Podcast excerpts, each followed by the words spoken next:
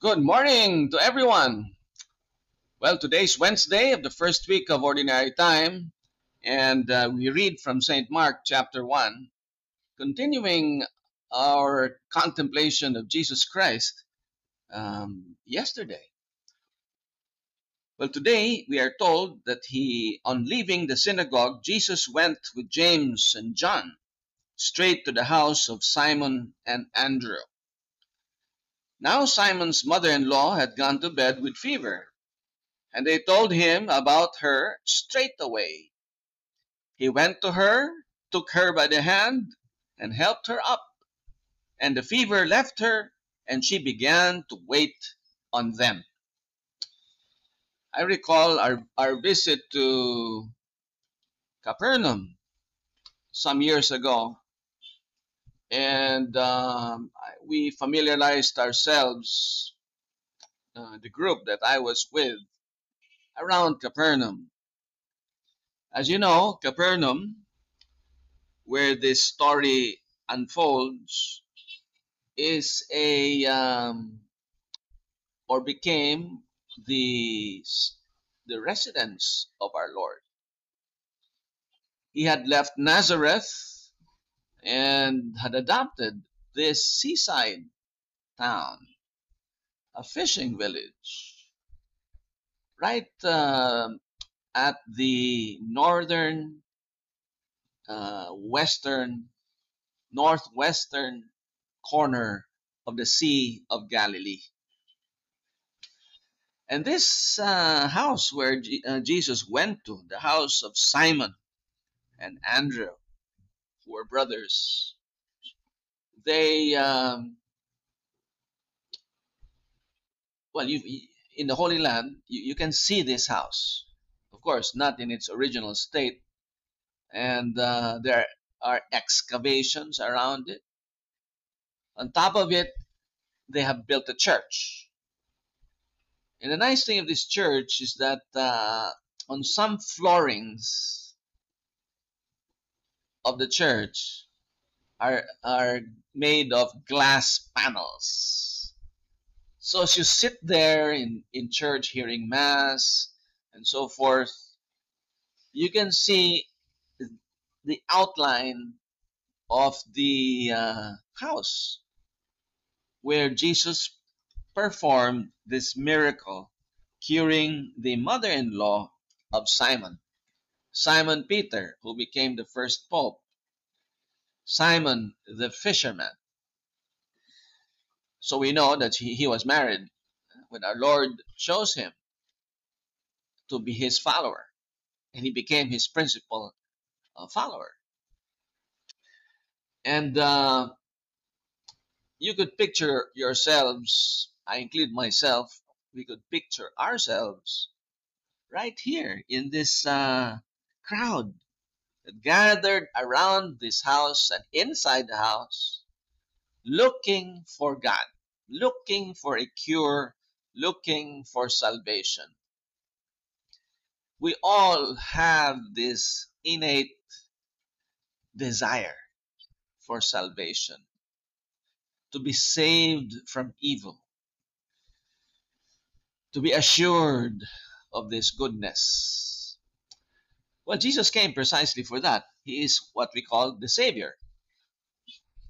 The one who the one who saves. That's what Jesus the name means. Saves us from what? Well, from evil and all its manifestations. Like the fever.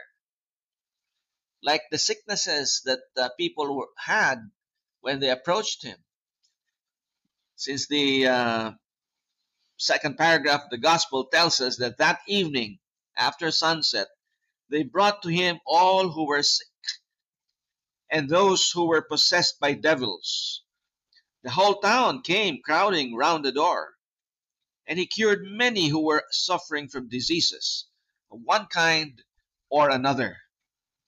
He also cast out many devils, but he would not allow them to speak because they knew who he was lest people would just uh, storm in and make him a king. He was not here in the earth to become a king. of this sort.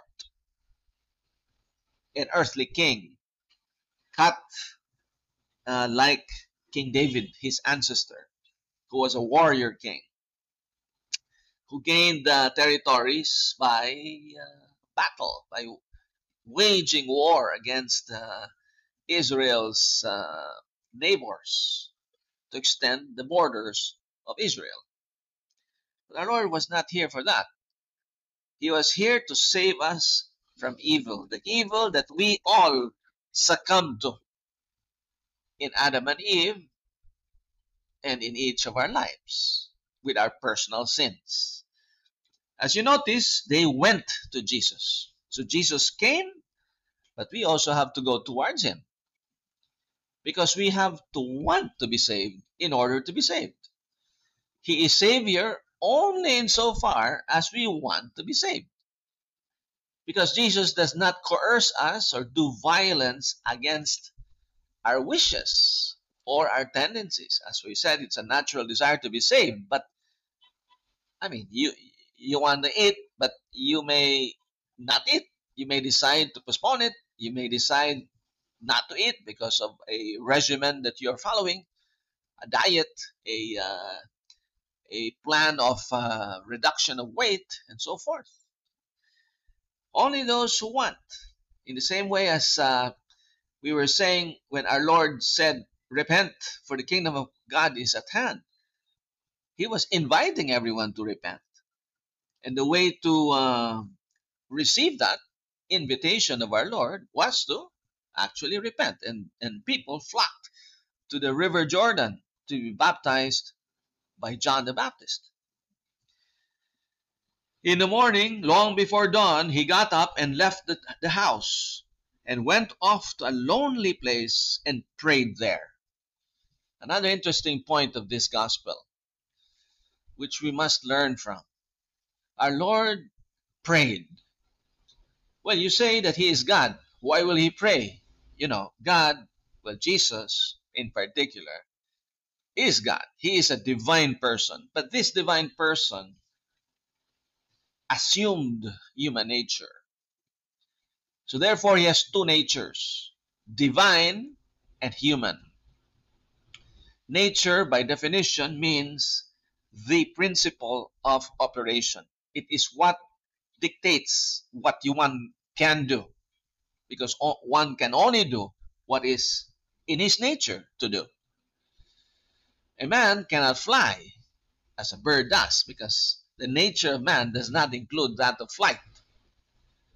He can make a plane and fly, but in himself, he cannot fly. A dog cannot think like a man does because he does not have the nature or that principle of operating intellectually. So Jesus, being a divine person, has two natures divine and human. So he can function as God. He could create. He could forgive sins. He could uh, raise the dead back to life he, because he's God. He can function as God. He can also use his other nature to operate, and that's human.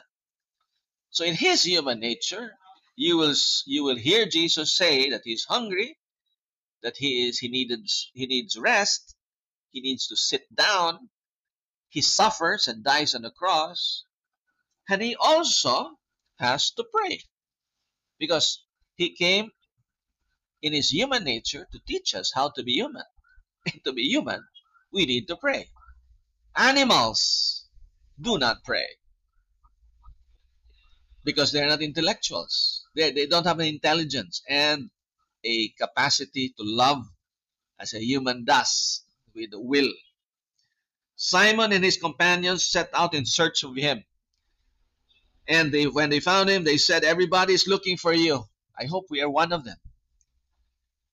He answered, Let us go elsewhere to the neighboring country and towns so that I can preach there too, because that is why I came.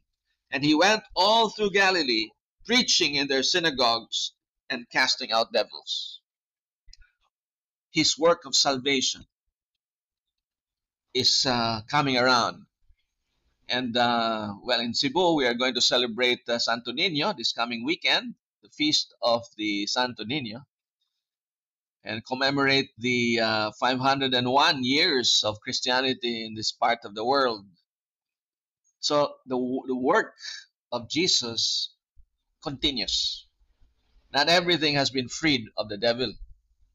As you know, because we have this, we may have this resisting will against his plans. So let's, uh, it would be a good uh, resolution from this gospel to want to be saved. Save us, Lord. We may cry and pray. Thank you for listening. I give you a blessing, which um, I learned during the past Christmas season, and uh, which I have adopted from the from the liturgy. So I would like to give that to you uh, yeah, uh, now. Give me a second because I have not yet uh, uh, committed it to to memory. That's why um, I I am looking I'm looking for it the the, the copy my código as they say here in this part of the world. Hmm? Uh, so where is my uh, the program? Uh, this uh, computer has uh, made it disappear. So here it goes. May the Lord bless you all and keep you. May the Lord let his face shine on you and be gracious to you.